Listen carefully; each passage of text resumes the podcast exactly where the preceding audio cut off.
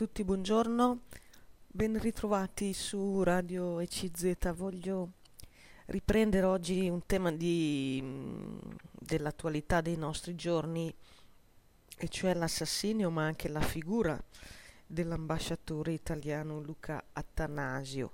Come avete sentito, il, il suo mandato come ambasciatore è terminato tragicamente pochi giorni fa appunto con questo agguato a, al suo convoglio eh, vicino alla um, città di, mm, di Goma eh, mentre um, insieme a un convoglio del, dell'ONU appunto si stava recando presso alcuni civili per portare degli aiuti alimentari è interessante vedere mh, di più, avere più notizie per capire anche eh, questa figura, questa persona di Luca Attanasio, chi era, cosa faceva e per capire dove stava operando eh, questo paese del Congo che ha una storia tutta particolare e che ha una um, situazione anche molto particolare, molto difficile, mm, molto mm, combattuta nel senso letterale della parola. E allora, ehm, guardando anche proprio a, alla situazione che sicuramente Luca Attanasio conosceva, possiamo anche capire meglio la sua scelta, la sua um, consapevolezza, direi, rispetto appunto al, al fatto mm, di essere lì, di essere proprio eh, nel paese in cui lui si trovava, e cioè il Congo. Sapete, avete visto anche voi le immagini, avrete sentito forse degli approfondimenti, ecco che nel Congo oggi c'è mm, una situazione di guerriglia armata tra varie bande, eh, mm, tra vari gruppi criminosi e di diciamo forze armate che si mm, contendono insomma il controllo del territorio e avete forse sentito anche che dietro tutto questo c'è eh, una, una contesa per le risorse minerarie di cui è ricchissimo il paese. Ecco, allora voglio leggervi qualcosa proprio su questo, sulla figura di Luca Attanasio, sulla mh, mm, situazione, la missione dell'ONU, anche la storia eh, all'interno della, mh, mm, eh, di questo paese del Centrafrica che è il Congo e sulla eh, appunto ehm, diciamo mh, grande nodo economico che gira intorno all'estrazione dei minerali in quella regione.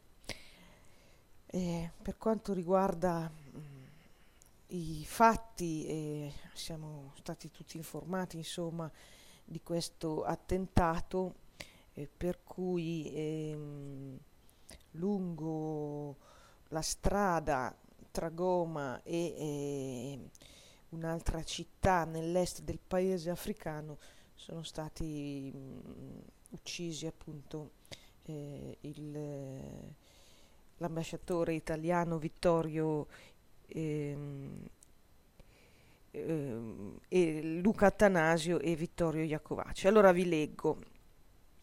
Eh, le salme dei, sono rientrate eh, all'aeroporto di Ciampino le salme di Luca Attanasio, ambasciatore italiano della, eh, nella Repubblica Democratica del Congo, e di Vittorio Iacovacci, carabiniere di scorta, entrambi rimasti uccisi in un attacco armato al convoglio del World Food Program dell'ONU sulla strada tra Goma e Ruzzuru nell'est del paese africano.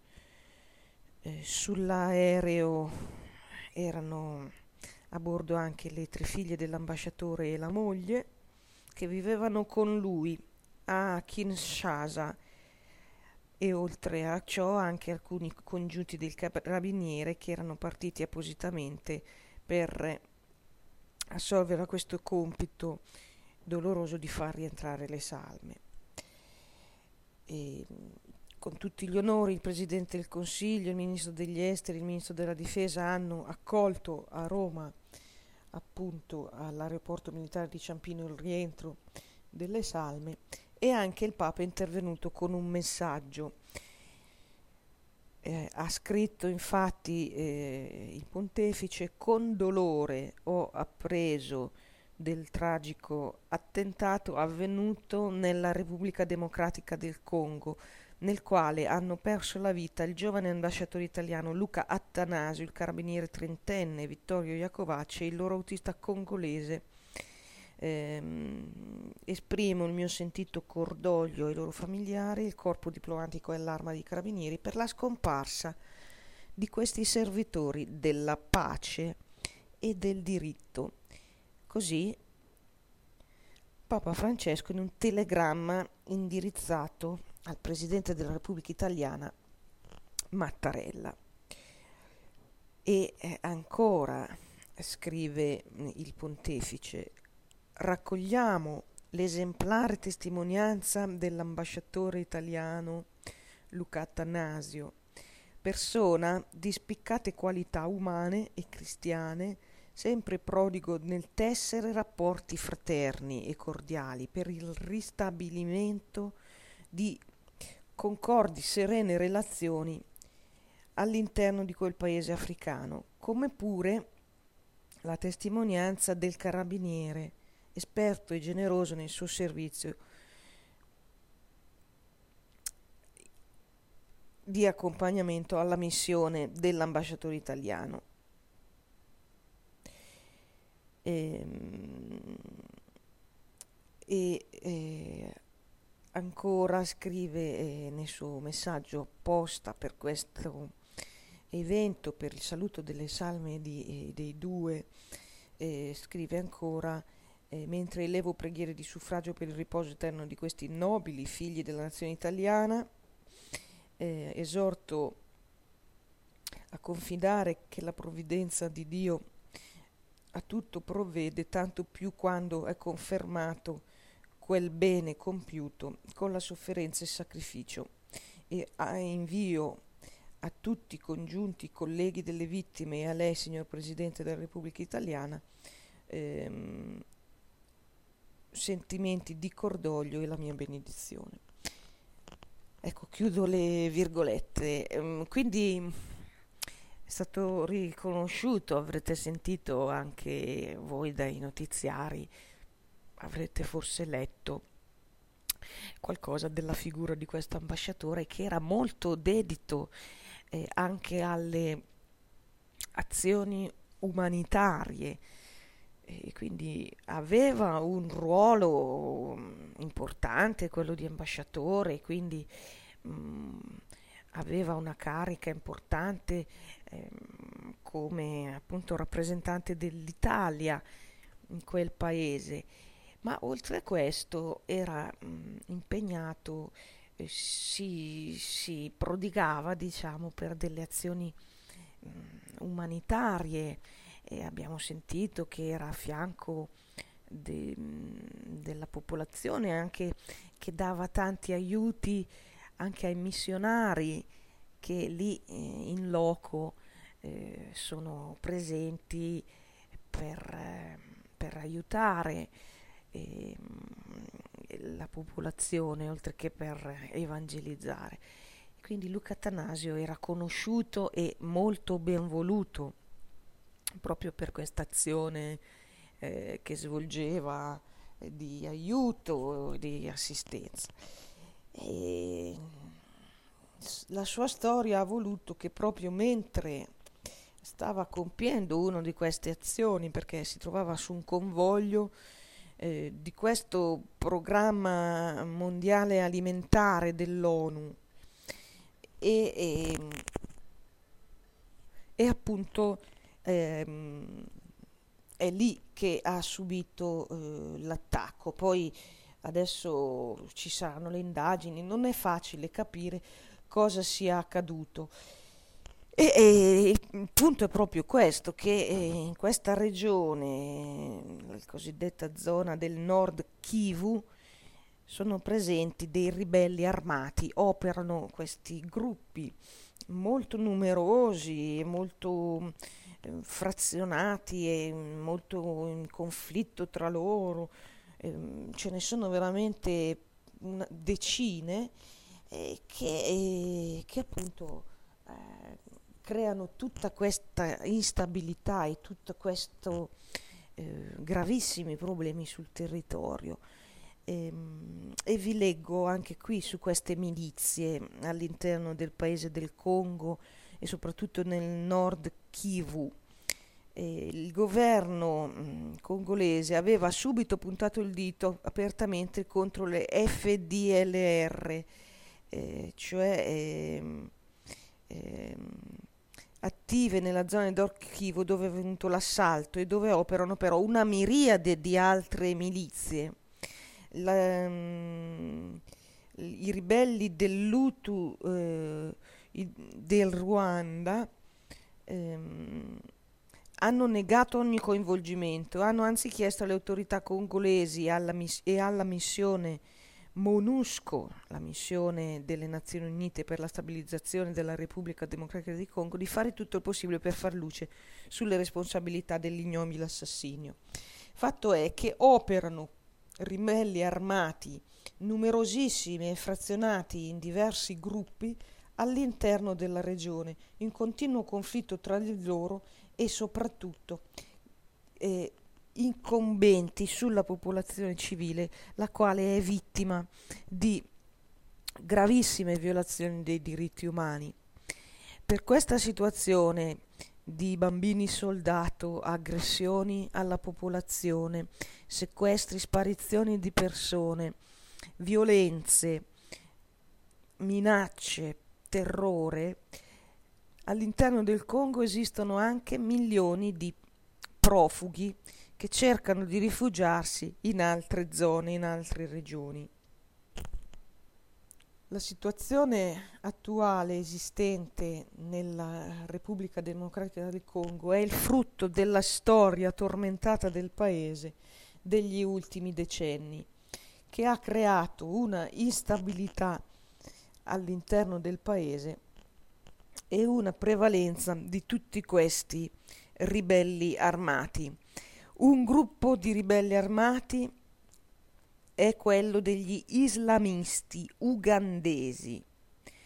Ci sono poi dei locali antigovernativi. Ci sono poi dei ribelli Hutu del Ruanda. Ci sono poi dei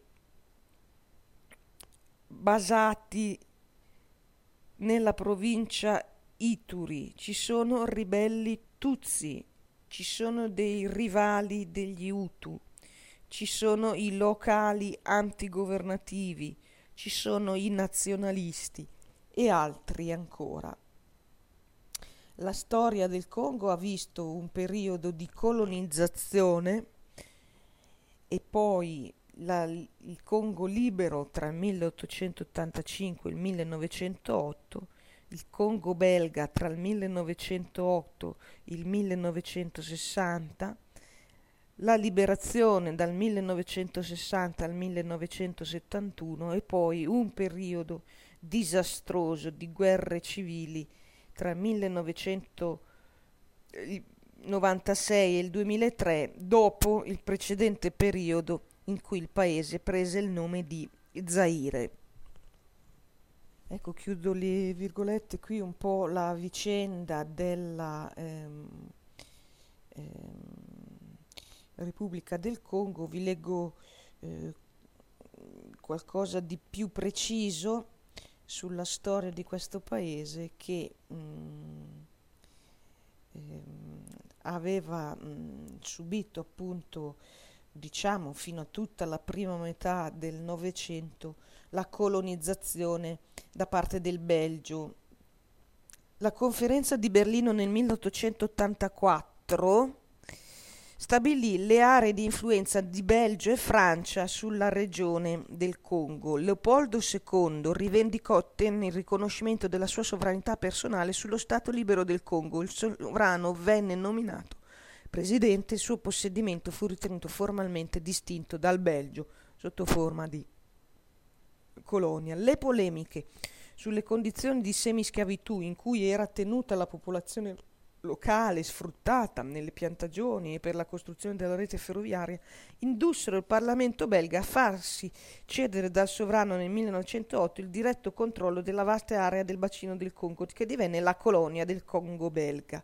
Il paese costituì da allora una grande riserva di materie prime per il Belgio, al quale appartenevano anche le compagnie minerarie per lo sfruttamento del rame e dello stagno. La valorizzazione delle sue ricchezze però non si tradusse mai in un reale miglioramento delle condizioni di vita della popolazione locale.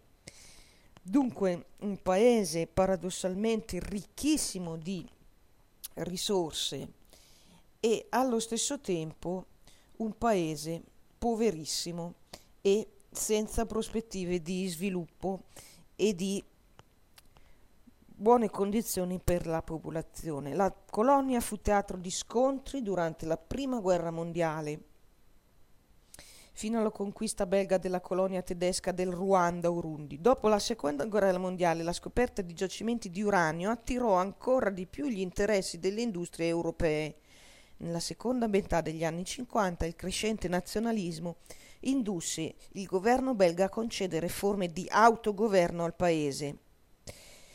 La risposta dell'associazione dei Bakongo, guidata da Joseph Kasavubu, che raccoglieva i consensi dell'etnia Congo nella zona nord-occidentale della costa, e del movimento nazionale congolense di Patrice Lumumba, fu la richiesta di indipendenza, che venne ottenuta il 30 giugno 1960. Ecco, vi leggo ancora eh, qua la storia per capire un po' questa situazione così veramente eh, disastrosa e anche mm, drammatica per la popolazione di queste milizie, questi gruppi, queste bande armate che in pratica fanno scorribande continue sul territorio di quel paese e mettono veramente eh, allo stremo la popolazione civile. La situazione politica e sociale dell'ex colonia belga sconobbe subito una fase di gravissima crisi per la mancanza di una classe dirigente preparata alle responsabilità di governo e per le divisioni etniche, le quali trovavano eco nelle diverse forze politiche. La f- lotta per il potere si tradusse infatti nello scontro fra Kasavubu, divenuto presidente della Repubblica, e cioè e, e, rappresentante dell'etnia Congo, e l'altro personaggio, Lumumba, che era appunto invece espressione delle etnie dell'interno, primo ministro dopo la vittoria elettorale eh, alle elezioni del 1960. Mentre Casa Vubu era sostenitore di un modello di Stato federale, Lumumba affermava la necessità di un assetto unitario del paese. Sempre in quegli anni la crisi politica si risolse in una guerra civile a seguito della proclamazione da parte di un certo personaggio della secessione del Katanga, provincia ricca di giacimenti minerari per riquesto al centro di interessi stranieri, soprattutto delle compagnie belga dell'Unione Mineraria che ehm, aveva giochi economici sul territorio. La secessione del Katanga determinò l'emarginazione politica di Lumumba, allontanato dalla carica di primo ministro, perché aveva ricercato l'appoggio dell'Unione Sovietica dopo il fallimento dell'intervento dei caschi blu nel, dell'ONU negli anni 60. Lumumba fu poi ucciso nel gennaio 1961, allorché accadde il golpe del colonnello Mobutu. Quest'ultimo restituì quindi il potere ai civili, ma la situazione nel paese si fece ancora più confusa e altre regioni la provincia orientale, il Kivu, il Kasai, si sottrassero al controllo governativo in un clima di generalizzata anarchia e, e comunque di paralisi economica. La crisi del Katanga si concluse soltanto nel gennaio 1963 grazie a un nuovo intervento dell'ONU. Con la resa di questo personaggio, Zombe, senza che si giungesse tuttavia a una reale pacificazione della regione. Neppure la via della riforma istituzionale in senso presidenziale, tentata dal presidente Kasavubu, diede maggior stabilità al paese. Infatti l'approvazione di una nuova Costituzione nel giugno del 1964 determinò una violenta reazione delle opposizioni. Così, negli anni, il movimento rivoluzionario di liberazione, che si richiamava al pensiero di Lumumba ed era appoggiato dai paesi socialisti in particolare dalla Cina, proclamò la Repubblica Popolare del Congo, che però fu soppressa attraverso il ricorso a mercenari europei.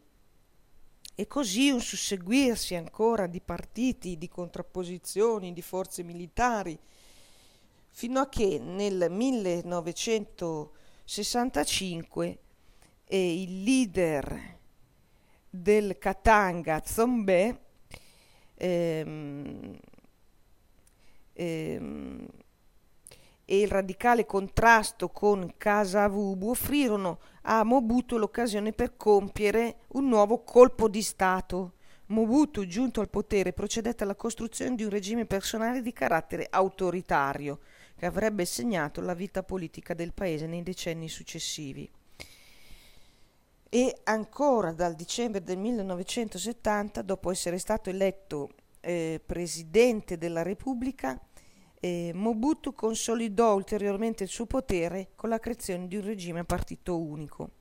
Alla brutale repressione contro i movimenti mh, popolari della rivoluzione, Mobutu accompagnò l'esaltazione del carattere peculiare autoctono della cultura nazionale. Con ciò accentuando ancora di più i contrasti interni. Ehm, scarsi furono invece fino agli anni Ottanta i, risultati ottenuti sul piano economico, nonostante la creazione dal, sin dal 1967 di una società generale congolese per lo sfruttamento delle risorse del sottosuolo. I tentativi di eh, diversificazione rispetto allo sfruttamento minerario e di potenziamento dell'agricoltura furono in gran parte compromessi da grandi disfunzioni amministrative e instabilità politica, ripercussioni della guerra civile eh, presente anche nei paesi circostanti. Si ripropose poi nuovamente il problema dell'ex Tatanga e nuove scorrerie, nuove rivalità, nuove guerre civili.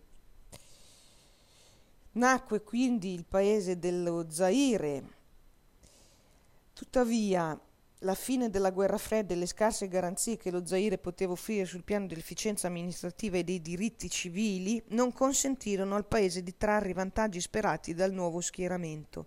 E perciò la crisi economica e il crescente indebitamento, proteste popolari, disoccupazione dilagante e contrasti costrinsero Mobutu a legalizzare le opposizioni Così dal 1992 fu costituito un altro Consiglio per la Repubblica Dominicana dei gruppi dell'opposizione in aperto antagonismo con l'Assemblea nazionale fedele a Mobutu. I due organismi si fusero in un unico regime tre- democratico nel 1994, ma senza che mai ehm, si superassero realmente i contrasti.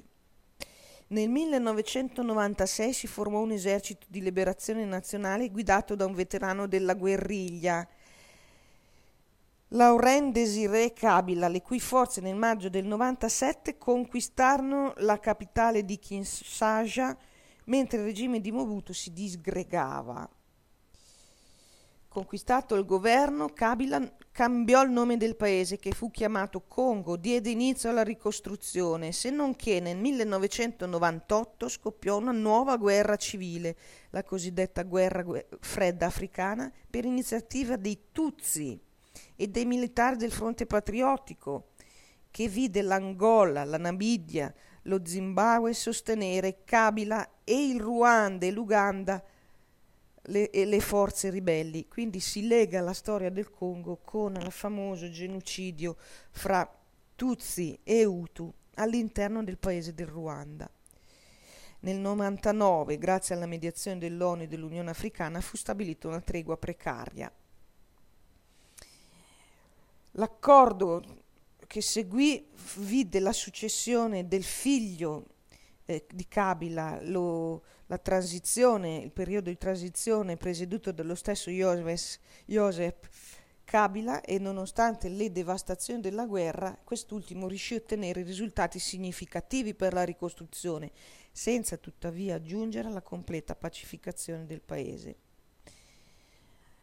Nel 2006 fu promulgata la nuova Costituzione e Kabila ha riconfermato la presidenza dello Stato. Nel 2009 furono avviate nuove trattative per risolvere lo stato di permanente guerra civile nella regione orientale del paese. Tuttavia, in un clima di permanente incertezza, le coalizioni, quella guidata da Kabila e altre di oppositori, di ribelli, di autoctoni e tante altre milizie armate, continuano a confrontarsi all'interno del Parlamento così come all'esterno sul territorio con gruppi e forze armate, con grave problema per la popolazione civile. Ecco, chiudo le virgolette, qui tutta la storia così molto tormentata, avete sentito, del Congo, ma la cosa forse più interessante è parlare di queste risorse minerarie, che come avrete sentito nel Congo esiste un minerale che si chiama coltan che è indispensabile per costruire i, eh, gli apparecchi che oggi sono eh, leader del mercato, e cioè i cellulari, i computer e altri strumenti elettronici. Per questa presenza de, delle risorse minerarie così importanti nel Congo, c'è tutto un interesse, diciamo un gioco ehm, diciamo di, di, di, controllo su quei territori e un interesse che mai nel Congo ci sia una forza politica capace di autoamministrarsi, perché questo, come capiamo bene, fa il gioco di queste grandi multinazionali che possono sfruttare, diciamo così, a piacimento e le risorse minerarie di quel paese. E vi leggo anche qui qualche riga, che cos'è il coltan e perché il Congo può costare la vita. Il coltan è la cost- contrazione di columbite tantalite.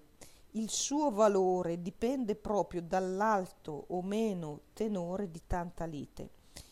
Il eh, coltan di questa combinazione che viene estratto nella Repubblica Democratica del Congo è ad alto tasso di tantalite, quindi eh, da qui il suo valore e la necessità da parte delle industrie dell'informatica di eh, avere proprio quel coltan, quello congolese. La terra rara viene utilizzata per la fabbricazione di telecamere, cellulari, e molti altri apparecchi elettronici. Nessuno conosce di solito cosa sia il coltan, eppure si combattono e si sono combattute guerre per averlo. Tutti però noi oggi lo maneggiamo quotidianamente. Eh sì, lo teniamo in mano, lo usiamo con disinvoltura, addirittura ci parliamo, ci dialoghiamo, ci mandiamo messaggi. Sì, è nei nostri smartphone che ci sono tanto utili è nei chip dei nostri computer. Di questo coltan non ne possiamo davvero fare a meno. Questo minerale, eh, il suo valore che dipende dall'alto eh, tenore di tantalite contenuto all'interno, viene estratto nella Repubblica Democratica del Congo con un alto tasso appunto di tantalite, quindi di qui il suo valore, la sua necessità di eh, essere a disposizione delle eh, industrie dell'informatica e la ricchezza del, anche quantitativa, non solo qualitativa, di queste, ricchezze, di queste risorse del Congo, il quale detiene l'80% di tutto questo minerale esistente sul pianeta. Il coltan serve a ottimizzare il consumo di energia nei chip di nuova generazione, pertanto un notevole risparmio energetico e ottimizza la durata delle batterie. La funzionalità di ogni apparecchio elettronico dipende proprio dal coltan ad alto tasso di tantalite. Si dice che nel 2000 la quasi impossibilità di trovare in Italia la PlayStation 2 fosse dovuta alla difficoltà di reperimento del minerale. Ed ecco qui un elenco delle ricchezze del Congo: diamanti, oro, coltan, rame, cobalto, stagno, manganese, piombo e zinco. Il prezzo del coltan varia a seconda della percentuale di tantalite, ma anche da un mercato alquanto instabile. Oggi vale tra i 100 e i 150 dollari al chilo. La particolarità di questo minerale è che non si trova ovunque, non è di facile reperimento, tutto al contrario, l'80% delle riserve mondiali si trova nel Congo. Le guerre anche a bassa intensità, dunque guerriglie, che si combattono nella regione del Kivu, servono alle varie milizie presenti sul territorio proprio per impadronirsi dei giacimenti e quindi poter esercitare il monopolio dell'estrazione. Contrabbandare poi il minerale nei paesi vicini, come per esempio il Ruanda, che è divenuto uno dei maggiori esportatori, pur perché non ha propri giacimenti di coltan, per poi venderlo alle multinazionali, alle industrie produttrici di componenti elettronici. Lo sfruttamento incontrollato di questa risorsa congolese ha costretto l'ONU ad accusare in un rapporto del 2002 le compagnie impegnate nello sfruttamento delle risorse naturali del Congo e quindi soprattutto del coltan un'accusa di favorire indirettamente i conflitti civili nell'area. L'equazione è instabilità politica della Repubblica Democratica del Congo uguale possibilità di eh, contrabbandare il minerale eh, e avere monopolio dell'estrazione. L'estrazione del, del coltan non è poi eh, troppo difficoltosa, le milizie che controllano i giacimenti utilizzano manodopera del posto, sfruttano anche i bambini, tutta manodopera della popolazione locale che viene eh, sfruttata, sottopagata in, in relazione a questa attività estrattiva rispetto alle grandi possibilità di ricchezza che il minerale stesso potrebbe garantire.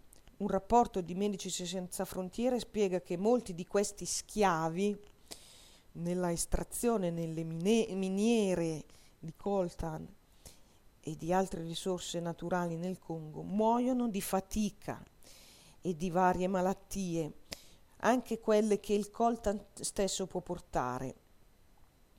Malattie quindi che caratterizzano la vita di questi miner- eh, minatori schiavi. Per questo all'interno del paese esiste anche una missione speciale dell'ONU, la cosiddetta MONUSCO, che è una forza di peacekeeping che è operante nel paese africano ehm, a partire dal 2010, la quale tuttavia non è ancora riuscita compiutamente nella propria azione e nella propria missione. Ecco, chiudo le virgolette, vi ho letto tante notizie per capire un po' di più di questo paese del Congo, per parti- capire anche le contraddizioni eh, di questa mh, ricchezza del paese da una parte e povertà estrema, e violenze, guerriglie invece che esistono eh, sul posto. Da tutto questo penso che si può capire bene anche eh, la figura del nostro ambasciatore. Lui sicuramente conosceva benissimo il, paese, il luogo nel quale andava a stare. E, eh, è importante ecco, capire che quella era stata proprio una scelta, una sua scelta di, di vita, di incarico e quindi questo rende ancora maggior onore al suo impegno e, e al suo sacrificio, quindi rimane proprio una testimonianza significativa quella dell'ambasciatore Attanasio. Troverete molte altre notizie se volete cercare su tutta questa realtà. Io intanto vi ringrazio dell'ascolto e vi invio un saluto cordiale.